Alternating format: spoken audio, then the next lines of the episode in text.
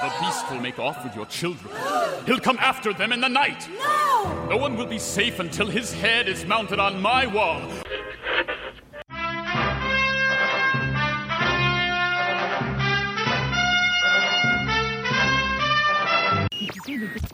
The solution to your problem is quite simple.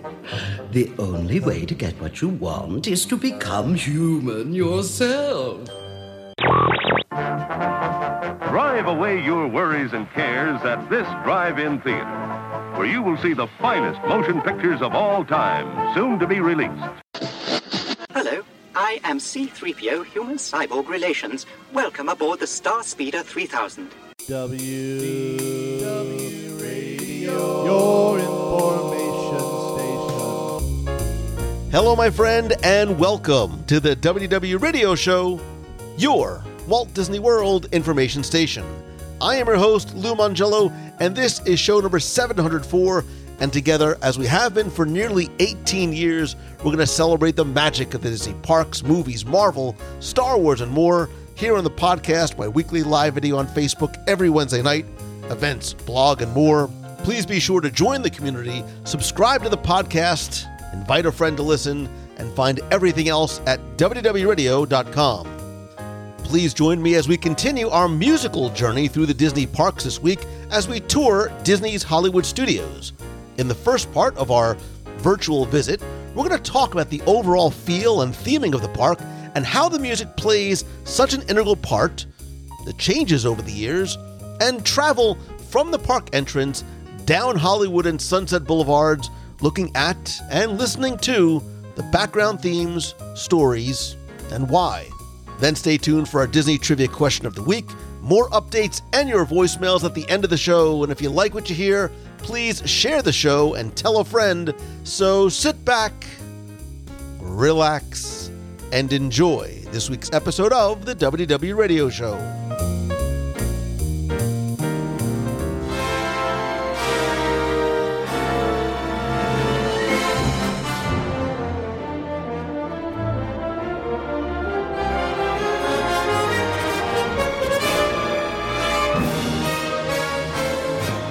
Visit to Walt Disney World is an experience that touches all five senses in 360 degrees. It's not just about what you see, touch, smell, taste, and feel, but also, and in some cases almost more importantly, it's what you hear. Because the sounds of the parks help to set the stage and tell the stories. From the natural ambient sounds to effects, dialogue, and of course, the music.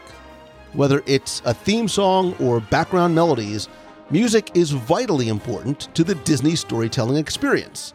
And we've explored music in the parks on past episodes of the series, much longer ago than I thought it was, including it's back on show 601 and 602, The Music of Magic Kingdom, on 609 and 610, part 1 and 2 of The Music of Epcot, Future World, and on show 626 and 627, The Music of World Showcase, parts 1 and 2. And in the past, we've broken down our analyses land by land and sometimes even song by song, discussing the music, backstories, composers, singers, and creator, creators, as well as why certain music was chosen to be used in certain places. We've also shared our own sense of nostalgia and memories and how the music helps to immerse us in the lands and attractions and the emotional components to the music as well. And so we're going to continue our journey through the Walt Disney World parks this week as we virtually explore the music of Disney's Hollywood studios. And joining me on this melodious odyssey is, back again, Lisa Denoto Glassner from the Castle Run. Welcome back. Hey, I'm so, so glad to be back for this cool topic.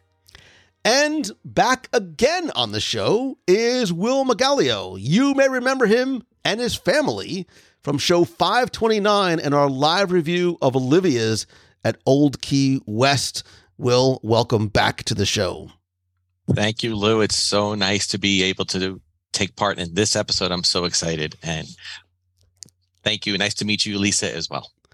So, Lisa joined me on the music of Epcot, the Future World and World Showcase show, and begged and bribed to join back again on this one, but Will also pled his case a lo- nearly two years ago, like why he wanted to be on it. And you wrote me this wonderfully long, very compelling email about why you are the man to be on this Disney's Hollywood Studios episode. So, briefly share your credentials, your reasoning, and uh, and and some of your your your experience and, and, expertise that you felt qualified you, not to mention the fact that we had a great time reviewing Olivia's together. Oh, yes, that's true. Well, it's been a long time. I, ha- I should have probably brought up that email that I sent you to remember what I said. But I do, I can say that uh, I come with, from, uh, first of all, my career is uh, I'm a music educator, mu- professional musician by trade. I teach in a high school. So I uh, am a band director, orchestra director, musical conductor, um, Side note: I will get to see that video of you in Greece from your high school someday. Um, also from your neck of the woods up here in in uh, central New Jersey area, and uh, I've had a lot of experience with uh, you know music and musical different musical styles uh, throughout my career. Uh, quite a bit of which have overlapped into the background music that you hear in the parks, uh, especially Disney Hollywood Studios. But of course, uh, I also express express my my love of the Star Wars franchise and especially the music because my love of Star Wars and my love of music kind of came about the same time.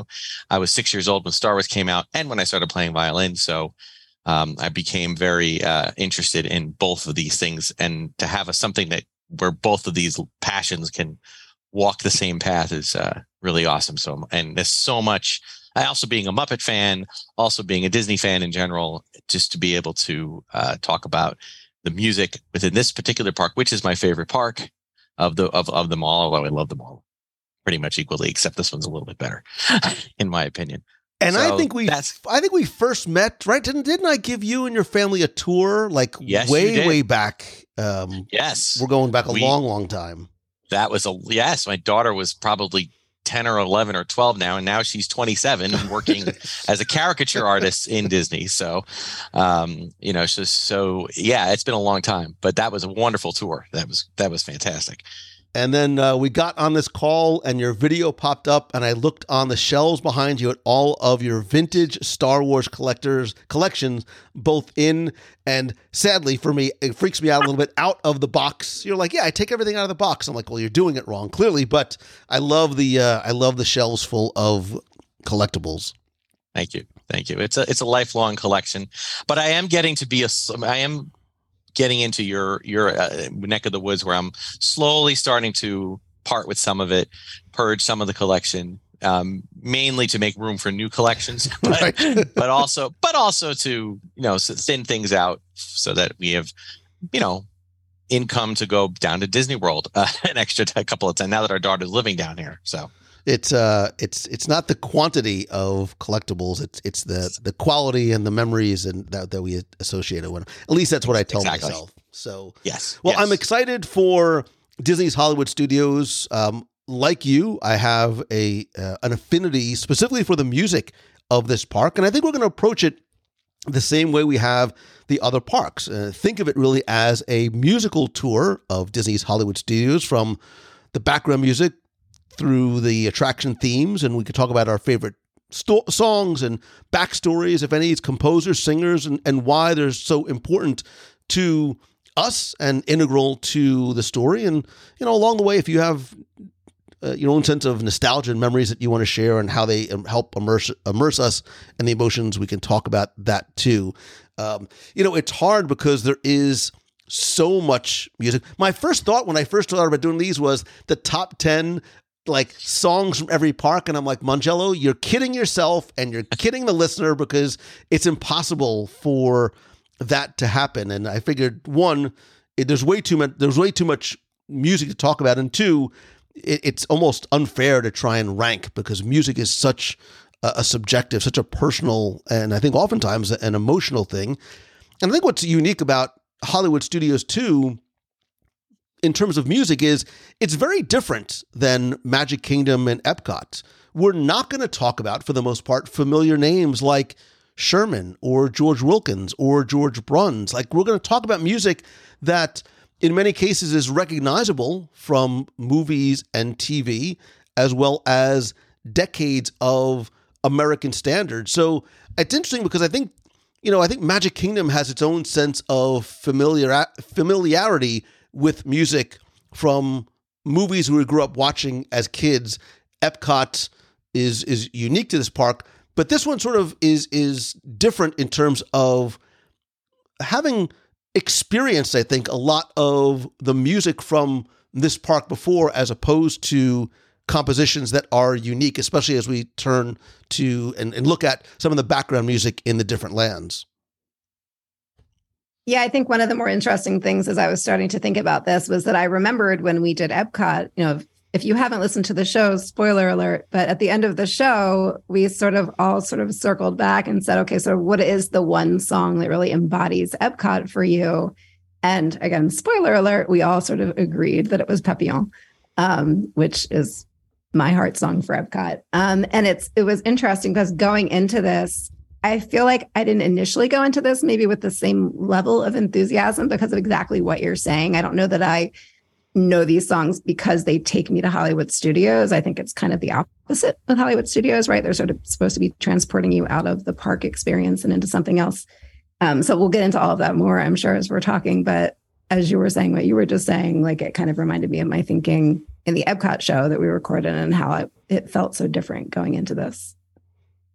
Yeah, I, I, I feel like for me, it the journey of Hollywood studios. First of all, it feels like if you're in, if you, and to use Magic Kingdom as an example, what you did with the Magic Kingdom, like there's all the different lands, and to me, every land just conjures up a whole new set of memory, set of nostalgia. Uh, I agree with Lisa that sometimes the it's it's the reverse. Like the song takes you out of the park and into another memory.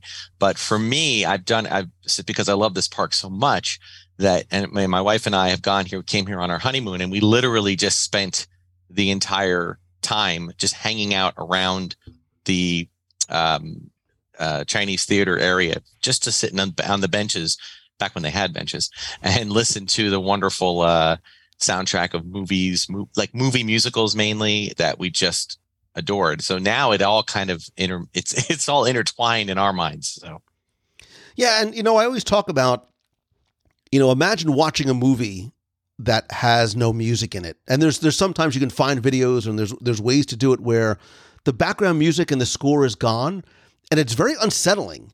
And it's the same thing for the Disney parks. You know, imagine walking down Hollywood Boulevard and not hearing that familiar music. Like you, it, it's very weird, and you realize that something is missing. Right? It, it's almost like this this white noise that's in the background that you might not be consciously paying attention to, but is is so critical um, because of what the music does. Right? It's it's the nostalgia, it's the memories, it's the immersion. It it's that connective tissue. I think that that really more so than anything else ties it all together as as you walk through the different lands and the subconscious transitions that happen in between lands here um, very different and almost less pronounced than walking through magic kingdom. But when you think about the music in hollywood studios right if you were sort of just close your eyes and what's the first thing that you think of when i say music in hollywood studios? What's the first thing that comes to mind? Lisa and will so, I mean, admittedly, the first thing that comes to mind is just big band music um, as you're walking in the front door. And I don't know if I would name that "Sing, Sing, Sing" or "In the Mood" or anything else, but it's it's just big band. Whether you're walking in the front gate to the sort of reimaginings of some Disney favorites to a big band theme, or or walking down Hollywood Boulevard. Um, as much as I would like to say that it's some of the more specific stuff that I can name, um, the first thing that comes to mind is just big band. I have to agree. Uh, big band all the way. Uh, I think that 1940s style. That's definitely the Hollywood. You know, we're we're meant to, you know, have feelings of, or what it used to be called, the Hollywood that never was and always will be. You know, but that's kind of where we're where we're at. From the minute you land on, you know, land on the Skyliner or pull in with a bus or even drive in, you're hearing that big band sound from Dis- of Disney music, which is that unique to this park, or is there? Or do you know if there if the I'm talking about outside the gates, those friend like me, bibbity bobbity boo. I've never heard them anywhere from, else. I believe, and correct me if I'm wrong, Lou, that those mixes are were originally in Shanghai. Uh, um, yeah, I, so I, I, I, think that the big band, or at least the version of the big band remixes okay. that you hear, are also in Shanghai Disney. Yeah, yeah, that regard that's fantastic. That when they changed that over, I was thinking, oh my god, this is this is so great in that it's taking, it's giving me that Disney flair, and and but it's putting it in a, in a way that I could kind of you know get caught up in the nostalgia of the 19 that 1940s Hollywood. And then you cross through the gates, and then we're into uh, this great, just big, big band, you know, I guess Andrew Sisters kind of style of music, walking up Hollywood Boulevard. Then you turn on to Sunset, and there's different, slightly different ones. I yeah, just love we'll, it. We'll talk about. I know. We'll, I'm sure we'll talk about the transitions a lot more. But to me, it just sort of feels like they're easing you in in a very sort of smart Disney way because you're walking in the front gates to some very sort of familiar Disney hits that almost you don't realize right away that you're hearing them until yes. you realize that like you're hearing that line from the last I've seen the light, or oh my gosh, I'm hearing that line from like Never Had a Friend Like Me. Um, and it's you're they're sort of like easing you in via Disney, and then once you're through the turnstiles, it's just full 30s and 40s. Yep. Without right. that Disney touch, which I think is very intentional. Mm-hmm. And so, Although, I'm sorry. Go ahead. No, I, well, go ahead. I'll, I'll get to mine in a minute. Well, what I was to say, you know, a lot of what we're talking about leads me to something that you know. Look, the the like everything in the parks, the music has changed slightly over time, and and in this park, really in in 2018, there was a a pretty big sort of across the park shift in the background music and again we we've heard music we, we hear music not just from the movies but in some places there's there's also more sort of period music but in January of 2018 many people noticed that they removed a lot of the TV show themes that were prevalent there for years. And Disney came out and said, look, we're, doing this on purpose because we really want you to feel like you are, and I quote, stepping into your own adventure. Because Hollywood Studios is a place where imagined worlds become real adventures to explore together. And as part of this revamp of the park, they planned this adaptive background music score, especially for Hollywood Boulevard and the hub of Disney's Hollywood Studios. So when you first enter the park, you hear that that 1930s jazz era swing music, but as you move closer to the Chinese theater, you start to hear more of the 40s music. And what they did was they actually ended up it, they, they had to sort of make this transition seamless. As we talked about a lot of this seamless transitions, especially in places like Magic Kingdom, they created two separate arrangements of each song with two separate orchestras and orchestrations. And they hired a big band arranger by the name of Chris McDonald to arrange and record this mix and these overlapping background music scores. And so, and we'll talk about as we, we go through, but much of the park, really most of the park, um, received this this new almost like overlay of music, which probably was invisible to, to most guests, but if you have been familiar with the park, you noticed that a lot of those TV and those movie scores that were not necessarily from Disney movies per se, but were prevalent in the park were gone. But I think, and, and you guys tell me what you think, I think that this new music definitely helps create a better sense of setting and time and place as Disney's Hollywood studios evolved from what was supposed to be this front lot, back lot to this immersive storytelling experience. Yeah, yeah, I, I, agree a thousand percent, and I think it completely makes sense with what they're doing and changing the the vibe and the point of Hollywood Studios. Because when it was supposed to be a production area, it made perfect sense to have TV songs playing in the background. But that's mm-hmm. exactly mm-hmm. what you don't want when you're, you know, when you're trying to transport someone um, into a different reality is to play, you know, obviously fictional music over topping, over top it. Kind of reminds me of WandaVision watching from the inside versus right versus on the outside. Yeah, the, uh, the the transition as you mentioned is is is really seamless. And you know, I and I enjoy, as I said, we enjoyed the uh, basically what I called it the soundtrack loop, right? And you also have to remember that when back then it was Disney MGM Studios, so a lot of this, not all of it, but a lot of it were a, a, a mix of Disney music. Although at that point, I think a lot of that by the Chinese theater was a lot of um, MGM or, or at least mm-hmm. musicals. I remember Sound of Music was in there. I remember uh, Superman was in there. Um, and I remember uh, Singing in the Rain, the trolley song, Dr. Zhivago. I mean, it was just, you know, a, a, great mix of these things. And I enjoyed that. But yeah, that was a different part.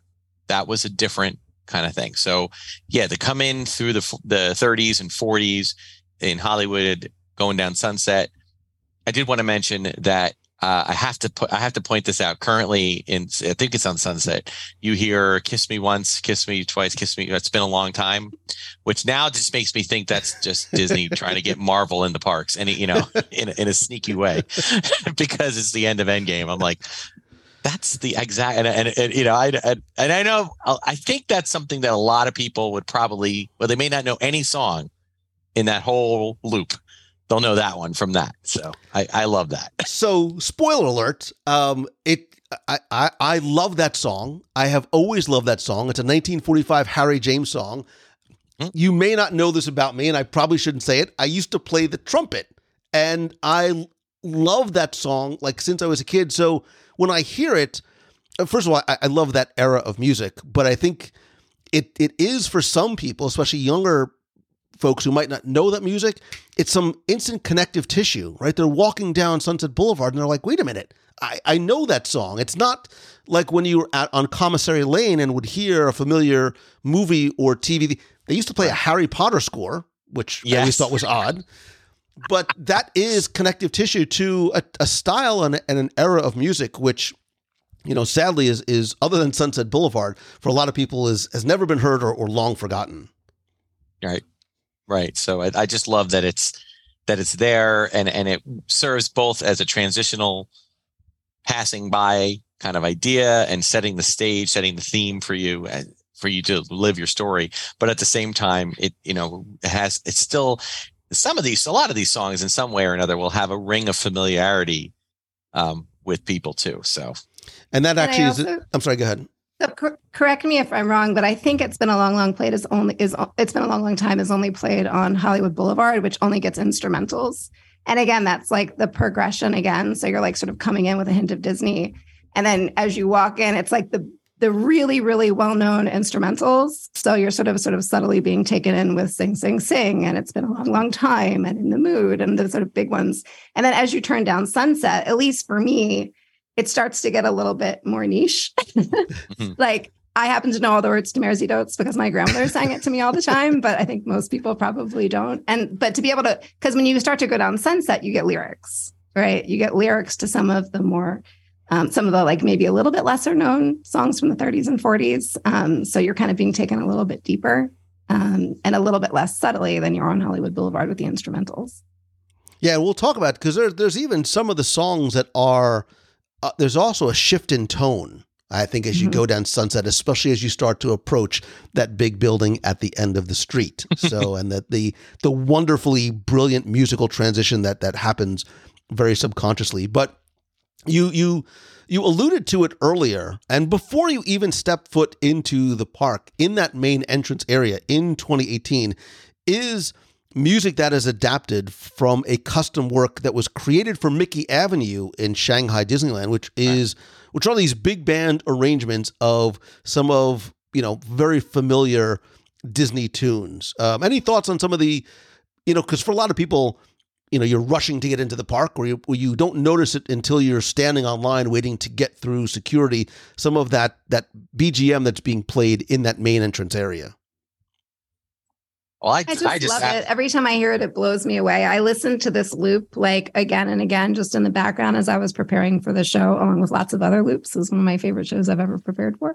Mm. Um, but just like the seamlessness with which one song transitions to the next, and you're not even quite sure if it's happened yet until you hear that hook for the next one. It's just so well done. It's so well done. It's like you're listening and you think you're listening to big band music, and then all of a sudden you hear like "Let's Go Fly a Kite," and It's wild. It's and so I love fun. how they they take certain styles of certain famous big band composers, arrangers, orchestrators, and they kind of insert that into those those Disney themes. But I also appreciate the tempos. You know, you get off the bus, you get off the Skyliner, and you're just kind of I just can't help but like do a little hop st- hop skip to get into the park. Just but I and then and it's and I'll also say that on the occasion that I leave the park and I have to go back via bus via Disney bus transfer, uh, I never am tired of. I don't care if there's a long line. Let- let- you know, I'll say, I'll wait. I'll take the next bus. I just love to sit there and listen to it. So Well, and I think too, for for guests, having familiar Disney songs integrated into that style of music is this this musical segue that they're able to make sort of in their their minds, whether they're coming from another park or coming off a bus or coming off the the, the Skyliner. It allows them to sort of transition into, and when you step foot through the gates, much like you do Magic Kingdom, you are transported back in time. You know that it's a very powerful yet subtle transition that happens as you walk under the the train trestle in Magic Kingdom and you step foot into the turns of the century middle America. Here where you walk through that gate and you are transported back to Hollywood in the late 30s and 40s is is that same type of transition that happens not just visually but uh, musically as well. And on Hollywood Studios, you know, we talked about again this music that was custom arranged specifically for Hollywood Studios. Those big band instrumental arrangements from of popular songs from the 30s and 40s that they had to record multiple times. Again, Hollywood Studios went through this transition of celebrating the music from the movies from a long period of time to now music and and music from the movies through a number of decades too, right? There was there was music from movies from the 50s. There was the overture from Oklahoma and then there was Chariots of Fire and Pirates of the Caribbean, Curse of the Black Pearl and Magnificent 7 and Gone with the Wind and the theme from Dallas. Like I remember Dallas as a kid, I was like, wow, this is a really odd thing. odd choice. Yes. Yeah, but the the you know when the in the in the late '80s when the, the park first opened in early '90s when the focus and the emphasis was on movies and, and TV and even the attractions, right? Remember Superstar Television and a lot of these things. These songs were, you know, iconic. Um, not necessarily Disney properties or even MGM properties. Right? I sort of mentioned the uh, Harry Potter and Chariots of Fire and, and Ben Hur, but it's I, I think the intent even now with the music that's there is it sort of starts to wind you up and excite you and get you sort of transitioned into the sentimental, nostalgic, adventurous storytelling adventure that you're about to step into in in the studios. Yeah, getting ready to live your adventure. You know, live your story. And that, and I want, and I find it interesting too that, eh, you know, as you go up Hollywood Boulevard into the little hub there, and then let's say you're going right to Chinese theater to, to ride now Mickey and Minnie's Runaway Railway.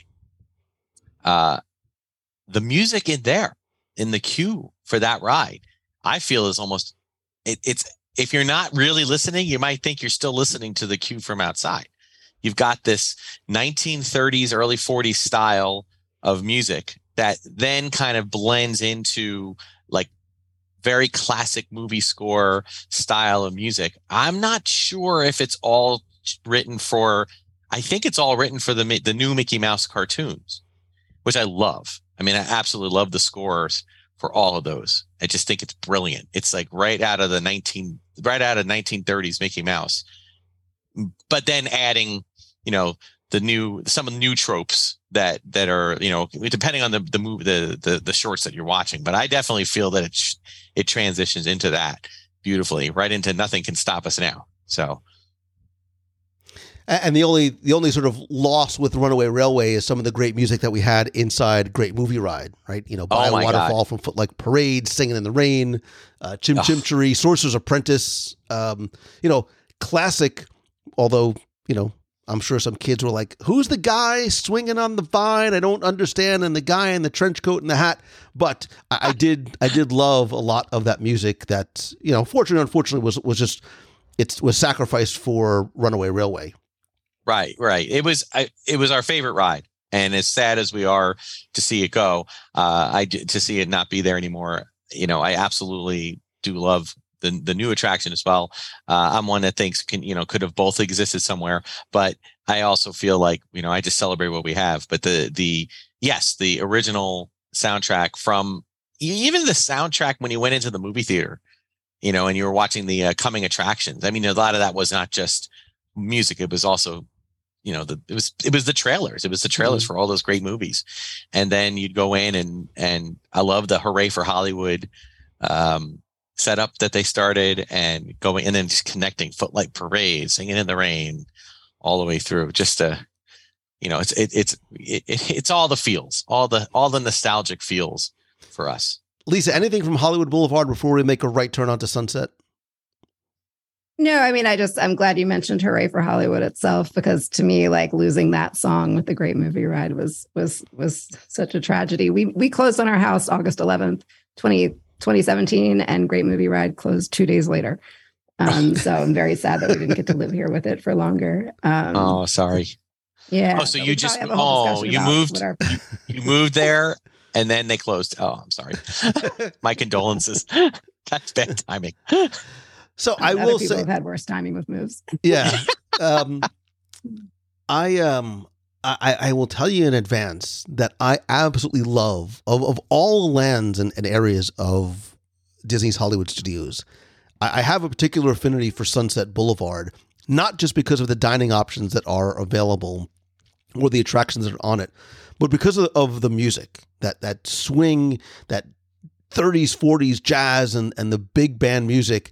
Um, like you said, some of it is not just instrumental, but there's there's you know there's sing along songs that are there, which is which has these beautiful orchestral accompaniments, and you I really think that you get it really helps to set such a, a place and time and this feeling that you really have stepped back into old Hollywood, right? It's like Magic Kingdom, right? In terms of of the the theme being so well designed and implemented using all of the the different senses. Um, and we talked about some of, of the music and, and how it changes, right? It's been a long time, the Harry James.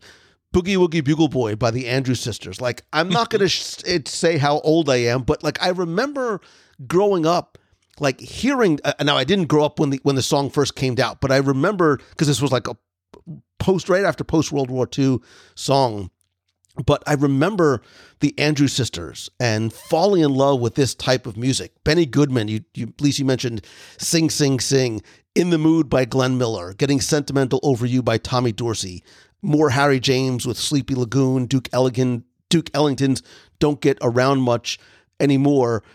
It's interesting because you can almost sort of depending on where you are and the way you walk down Hollywood, right? Same way you walk down Main Street USA, you're sort of moving forward in time. Something different, right. a different transition happens here because as you move forward down Sunset uh, towards this looming Twilight Zone, you know, the Tower Hotel in the distance, that upbeat music starts to get slightly more melancholy as you get closer to the hotel, like the atmosphere changes in the most subtle way unless you're sort of consciously listening for it. And I think it's just brilliant in terms of whoever sort of made the, the choices and how and where to lay the music out on Sunset was absolutely brilliant. We're obviously keeping uh, Rock and Roller Coaster and, and that that side of Gower Street off, you know, this this conversation. But that straight shot shot down Sunset has some of the most beautiful music and I think one of the most intelligent, subtle transitions in any of the parks anywhere. Agreed. Uh, I love, and plus, I love the setting that is going on on Sunset. You know, obviously, you're in a, you're transported, as you said, in a different time, a different place. But everything about that, from the stores to the places you eat, all the way down that that walkway, the the the architecture, it all kind of reeks of the 1930s, you know, and then you keep going and then you, and you have to, when if you're going to wait online to go in line for, um, the attraction that is at the end of that space, you are all of a sudden getting a similar vibe, but with one very notable difference. And that is this introduction of reverb or echo as if it's not quite you're walking along and it's not quite there maybe it's in the other room or like it's like a dream and you're kind of hearing it in the background and it has this very unsettling feeling and and the music is beautiful it's it's it's still part of that same time period but it just makes you it goes from a nostalgic feeling to an eerie feeling yeah, the air, the air just changes as you yeah. move into that space. There's just something about the the vibration of the, the air in in that area as absolutely as starting to change. Um, let me know when we're allowed to start talking about Tower. Can we start? yeah, I mean, you know, I think it's it's the perfect time, and and you know, Lisa, we've we've had a chance to experience Tower and and that part of Hollywood Studios for an event that we did years ago when when we had a very uh, we had a small group event with like 25 people at the Twilight Zone Tower Hotel Tower Hotel after hours. Yes, I need to do this again because it was that good.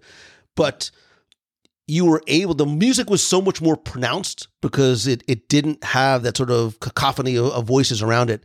And it really, you're right, it takes a, a slightly eerie setting, which and I, and if you walk through if you walk through the extended queue at golden hour and the misters are on and there's that little bit of smoke and you hear that music, man, it is a wonderfully creepy vibe.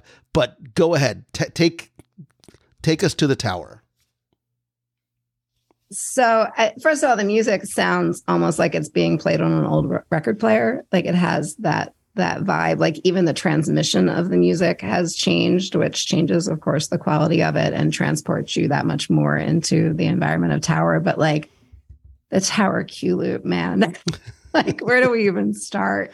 Uh, like if there's a loop that I put on in my house, if I'm just trying to like get stuff done or relax or study or take a nap. I don't know. like it's that tower loop and it's just so beautiful. And the rendition of We'll Meet Again that they chose to use by Vera Lynn from 1939 is just such a stunning piece of music. And like the way that if you know the song, should, I don't know if I can get into it now, but the, the song We'll Meet Again by Vera Lynn, which is, mm-hmm. you know, was originally about soldiers in the war and saying that we'll be back together soon when you get back takes on a very different meaning as we're walking into this haunted space about to encounter the the ghosts the spirits from from what happened in 1939 so i'll let you guys go too but i could just talk about the tower loop forever.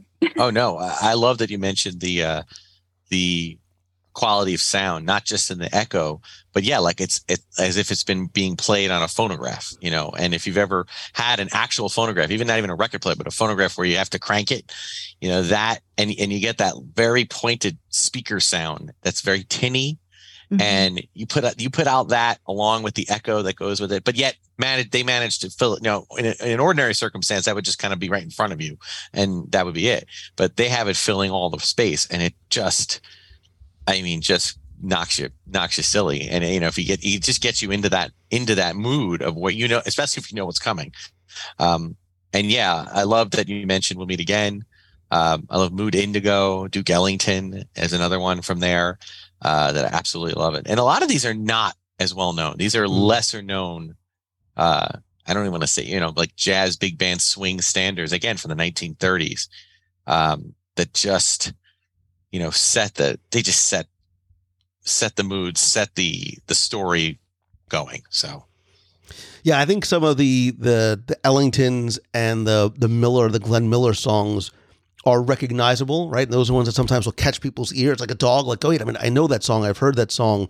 But even like the fats waller music and mm-hmm. some of the the frankie newton songs uh, and and like I'm so grateful for things like Spotify because so many smart, caring, musically inclined people have have gathered together um, playlists of the music that you can find from Tower of Terror. So you can, you can, I'm sure you can find not just the attraction music there, um, which you know is its own sort of iconic theme from the TV show, but a lot of that period music you can find on, on playlists uh, on Spotify, and, and is definitely worth a listen. Uh, and I think will make you appreciate the the land and the attraction even more. Yeah, and then if we want to go past the queue, I don't know if we're G- go wherever you need to oh. go. Go ahead. But just, I mean, just it's worth mentioning once we're on the attraction itself. Obviously, there's sort of a frantic nature to the music that builds and builds as you go, but also there's some really cool like horror movie throwbacks, like Jaws and the the sound from Psycho. Um, you know, as you're in sort of the the climactic moments of of the attraction that are such cool throwbacks that I know at least for me, like I didn't notice. I like my subconscious noticed them in the moment, I'm sure, but like I wasn't aware that I was hearing them until I had a check, chance to process it afterwards. So I think that's just another like really cool subliminal throwback. And of course, the Twilight Zone theme. The Twilight Zone. You can't have this this attraction without that. Right. You know, and and just you know setting it, but but but used perfectly. You know, not overdone. Just just a little bit, and and not all at once. Like hearing a little dum dum dum dum dum dum dum dum, like all the way through little moments, and just setting the eeriness you, and it's especially fun if you when you've never done it before. You don't know what to expect, you know. But even when, but even after after your first after your first uh, stay at the Hollywood Tower, um, it's still just as wonderful. So, right, because there's the there's the the Twilight Zone TV theme, and then there's the the there's a Richard Bellis Tower of Terror theme, which right. sampled a lot of that opening um, that opening theme music from the TV show from the from the fifties. Gotta say though, uh, as awesome as it is, as much as I love it, I really would have liked to have seen a Mel Brooks theme there. I heard, you know. I know. Let me let's not go down a very long road that I can. My love for, for Mel Brooks goes very wide and very deep. History of the World yes, Part Two. I'm too. looking for you. So, yes. um, yeah. What what could have been? I know we talked what about that on on a on a past show. On another. Um, but I think we should just obviously mention across the way down uh, down the street is is Rock and Roller Coaster and Rock and Roller Coaster Courtyard. Uh, every single song is by Aerosmith, at least for now. Um, mm. Who knows how that may change in um, you know the future? This this idea that we're sort of walking into this music festival and and live versions of the songs by Aerosmith mixed in with the the crowd sounds give us gives us the sense that something bigger and and live is going on. Anything you want to add about you know rock and roller coaster and or Aerosmith?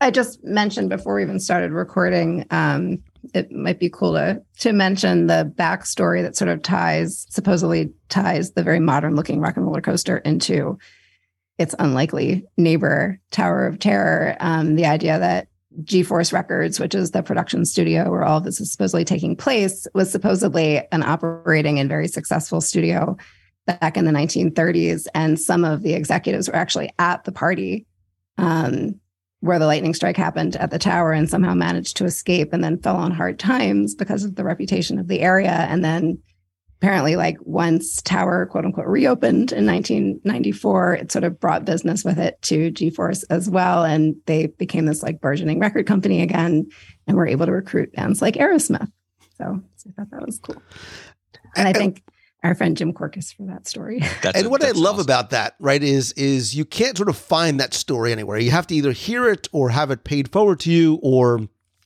somehow try and piece the those elements together very quickly, just without going too far and too deep, if and or when Aerosmith is no longer the the the house band at Rock and Roller Coaster, what band or what music or what would you like to hear from a music perspective be put in in that attraction? I'd kind of like to see it turn into more of a generic music festival thing and not be associated with one artist so that you can kind of, you know, i.e., what's going on with uh, Guardians of the Galaxy Mission Breakout, or not Mission Breakout, sorry, Guardians of the Galaxy Cosmic Rewind. Uh, because uh, I feel like that way you have the ability to rotate in and out different artists from different time frames, different time periods, and uh, I, you know I think it's kind of it's it's I don't know. I I would have a hard time trying to think of a single artist. I mean, I'm sure maybe Lisa has a has a good idea, but I I can't think of one that I would want to put in there in place. It's got to be something that's timeless yet not something that people don't, don't really know anymore. Um, case in point, uh, I had my marching band down on a trip a few years back, and I had one student in the, from my drum line who was in line to get ice cream, and he got his ice cream, and a gentleman came up to him and said, Hey man, where'd you get the ice cream? And he said, Oh, just over there. And the guy said, Hey, thanks, man. And he walked over and then all of his older, he was a freshman, his senior friends in the drum line were looking at him like, You idiot. That was Steven Tyler that just asked you where, where, where to get ice cream. So the kid didn't. And then a kid, of course, who's Steven Tyler. So, you know, there oh, you go. Oh gosh.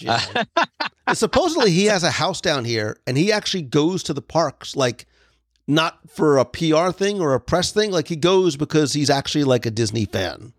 Yeah, yeah that's I think that's what that's why I was there. So yeah, he's definitely a fan and like just awesome with people when he when he comes into the parks. He probably yeah. comes in super incognito. Mm-hmm. Um, yeah, it's funny you you said that because as I was I was thinking that this question would probably come up.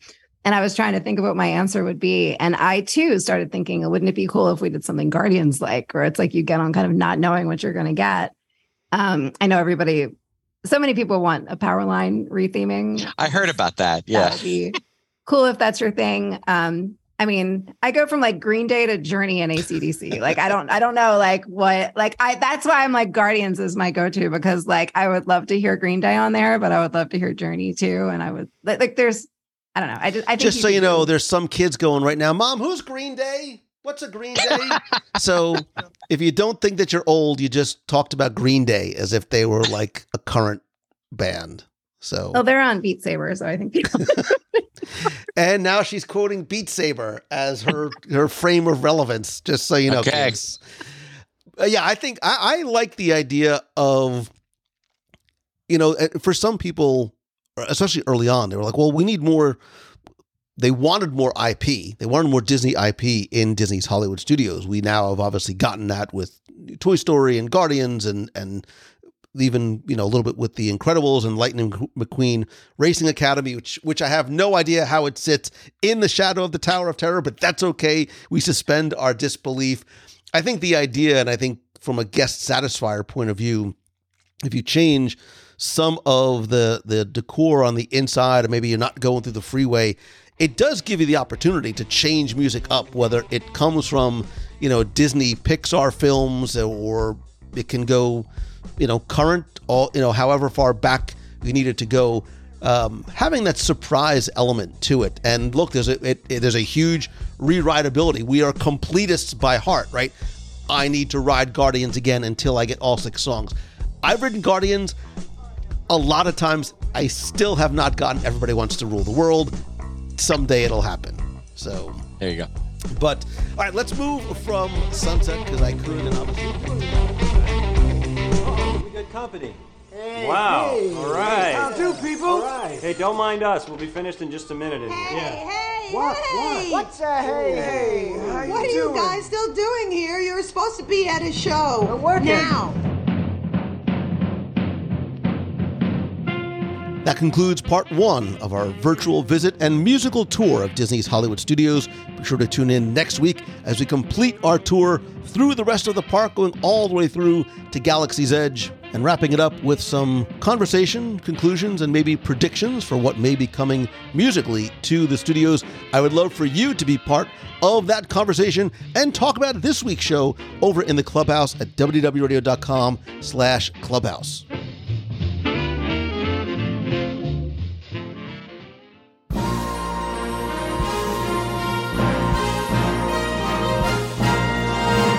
It's time for our Walt Disney World Trivia Question of the Week, where I invite you to test your knowledge not just of Walt Disney World's history, but the details in which you see, hear, taste, or remember. If you think you know the answer, you can enter for a chance to win a Disney Prize package. This week's trivia contest is once again brought to you by you.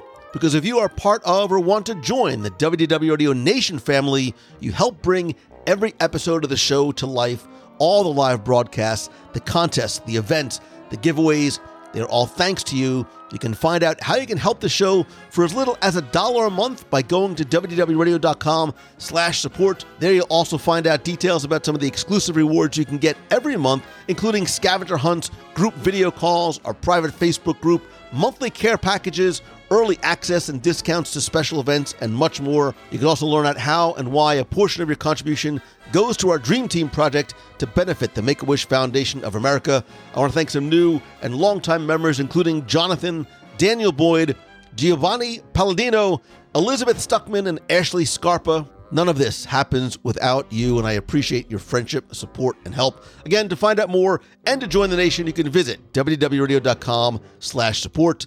Now, before we get to this week's question, we're going to go back, review last week's, and select our winner. So last week, I asked you to identify where in Walt Disney World you could hear this phrase. I'm putting my somewhat radio announcer voice on when I do it.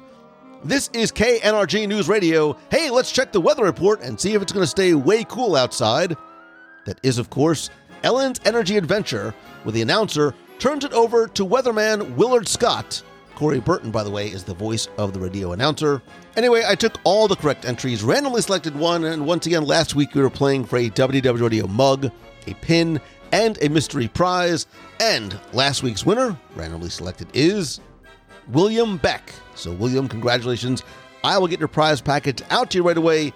If you played last week and didn't win, that's okay because here's your next chance to enter in this week's Walt Disney World Trivia Challenge.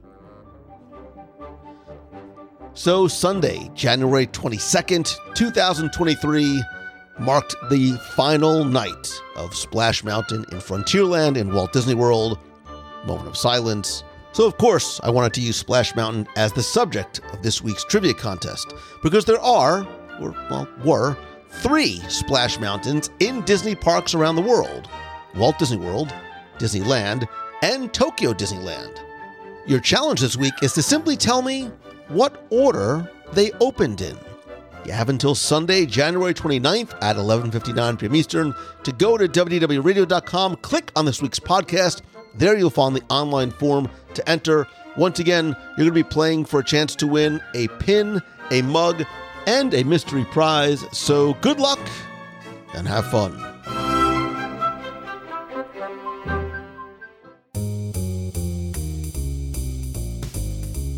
That's going to do it for this week's show. Hope you enjoyed part one of our virtual musical tour of Disney's Hollywood Studios. Join us next week as we pick up part two, finish our tour. But in the meantime, I'd love to hear from you. We finished off talking about Rock and Roller Coaster, possibly in the future, not starring Aerosmith. Who would you replace Aerosmith with? An individual band, a number of different bands? What is your idea? Come share your suggestion and be part of the community and conversation over in the WDW Radio Clubhouse on Facebook at WDWRadio.com slash clubhouse. Talk not just about this week's show, but anything in the Disney, Marvel, and Star Wars universe. It is warm, welcoming, friendly, and family friendly, and I would love to invite you to be part of the community. You can also connect with me elsewhere on social. I am at Lou Mongello on Instagram, Facebook, Twitter, LinkedIn, be sure and like the WDW Radio page on Facebook at facebook.com slash WDW Radio. Turn on notifications so you don't miss a thing, including our Wednesday night WDW Radio live show, whether I'm out and about in the parks or cruise line or Disneyland or broadcasting live from the home studio you can be part of the live show. We'll discuss not just this week's podcast, but what's going on in and around Disney, Marvel, and Star Wars news. There's also trivia contests, 20 questions, my Disney Plus pick of the week, your questions, an opportunity to call in and be part of the show, and much more. Again, every Wednesday, 7.30 p.m. Eastern at WDWRadioLIVE.com. If you have a question you'd like me to answer on an upcoming episode, you can email me, lou at WDWRadio.com or if you want to be heard on the air, you can call the voicemail line at 407 900 9391. That's 407 900 WDW1. Call in with a comment about this week's show, a question, or just a hello from the parks, and I will play it on the air. For example, stay tuned right after this segment for some of your voicemails. Please visit WDWRadio.com. There you can find not only all of our show notes, past episodes, but thousands of blog posts from our incredible team of writers. Also, visit our events page where you can find out about the next meet of the month in Walt Disney World, our next group cruise, which is going to be April for an eight night cruise on the Disney Fantasy with an overnight in Bermuda. We also do group adventures by Disney, and I'm going to be announcing some upcoming events very, very soon. Please visit loumongello.com. Find out how I can help you turn what you love into what you do with one on one mentoring, individual coaching, consulting. Join our weekly mastermind group, or if I can come to speak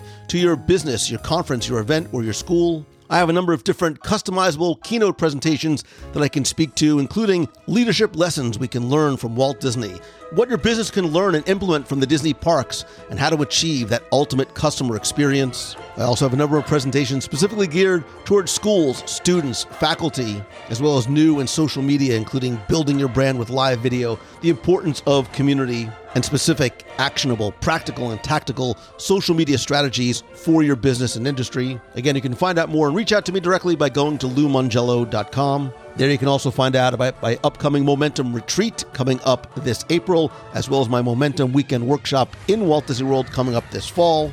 Thanks as always to MouseFan Travel, my official and recommended travel provider, no matter where you are going in not just the Disney World, but anywhere on this big, blue, beautiful planet of ours. You can visit mousefantravel.com. They are my official and recommended travel provider. It's who I've used for more than 18 years. More importantly, it's who I trust and recommend to you. Again, visit them over at mousefantravel.com. And as always, my friend, and you are my friend, whether we have met yet or not, all I ask is that if you like the show, please help spread the word. If you're enjoying this episode, take a screenshot of it on your phone, share it on social, tag me at Lou Mongello. I'll reshare it follow you back. If you can, take just a couple of seconds to rate and review the show on Spotify or over an Apple Podcast. If you can leave a review, I'd really appreciate it. I'd like to thank some recent reviewers like Ray, who says it's a fun and informative podcast as Lou brings passion and enjoyment on all things Disney, making the time between trips much more endurable. His care for his listeners, you're not a listener, you're my friend, but thank you, shines through. And as a friend, you are waiting to meet. I hope we can in the future. Keep it up, Lou. Thank you so very much for that. I, I sincerely appreciate you taking the time to listen, to share, to invite friends, to be part of the community and choosing and being the good, being an example of kindness and patience and generosity to others, not just in our immediate community, but my hope is that the show puts a smile on your face, brings a little bit of Disney magic to you wherever you are, and maybe even inspires a little bit of positivity that you can pass on to someone else. I hope that this is your best week ever. If there's ever anything I can do to help you, to thank you, please reach out to me and let me know. I hope to see you in the community on social and this Wednesday on WDW Radio Live. So until next time and next week, have a great week. See ya. Hi, Lou. It's Tom Free calling from Manhattan. Um, I recently returned from my first uh, uh, trip back to Walt Disney World since shortly before the pandemic. And because I discovered WDW radio during the pandemic, I just wanted to call and say how everything you do truly enhanced my experience in the parks to a, to a very unexpected degree. I knew it would, but I didn't, I didn't know how much. Um, Disney information is, is great, but it's, it's also very plentiful. And uh, what drew my attention to you from the start was your enthusiasm and your commitment, candor, um, and of course your positive attitude.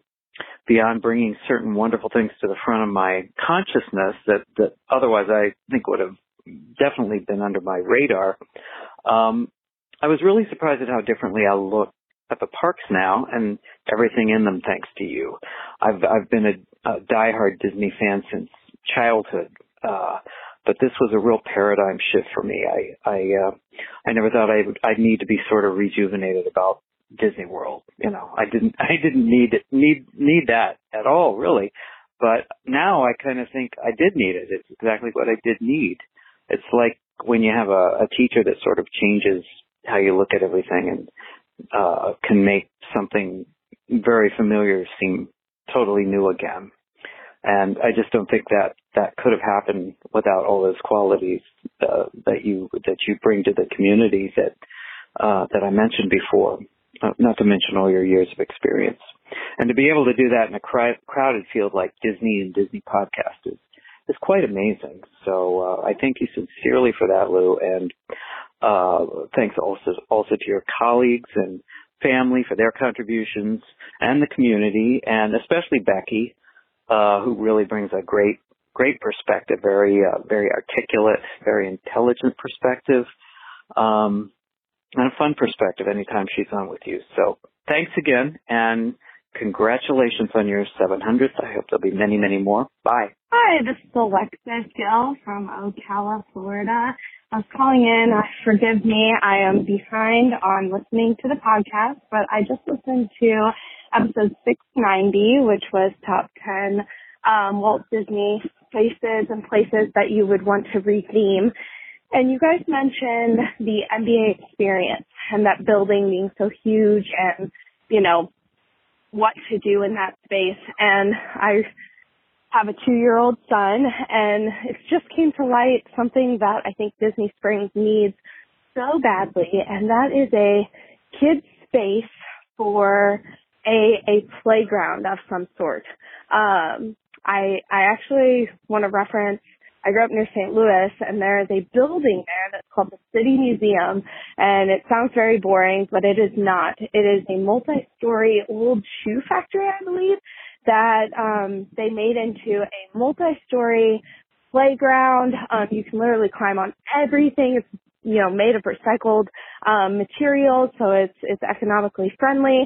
There's a 10-story slide within the building, and I just think something like that would be a great thing to have in Disney Springs.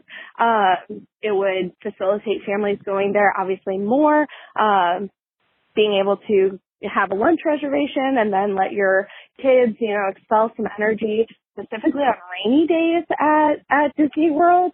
Um, there's not a lot of indoor spaces that provide, you know, kids an area to expel some energy. So I just think that that would be great. You could put a cafe in it. You could put a bar in it for, you know, uh, adults to indulge as well while their kids go play. I just think it would be something that that would be great and sorely needed in the uh, Disney Springs area. So, thank you for all that you do, uh, Lou, and and always enjoy the the podcast. And I hope everyone has a magical week. Thank you. Hey Lou, Mongello is Patrice Roberti from Boston, Mass. I had to call you back. It is Monday morning. Last night I was listening to episode number 668, Tomorrowland Part 2, and you were talking to, to Kendall Foreman, and several times you guys mentioned WALL-E. I figure you had to have heard that WALL-E is coming out in a Criterion edition in November, and yes, I have also already pre-ordered it. I hope that then or before then you will get Kendall back on. She obviously loves WALL-E the way I think you do and the way I know I do. And I hope you do a two segment podcast about WALL-E. I mean, everything. His incredible hopefulness and curiosity on a deserted planet. How he's not a schlub. He's he's he's mean to M-O. He gets irritated, so he's not just a schlub.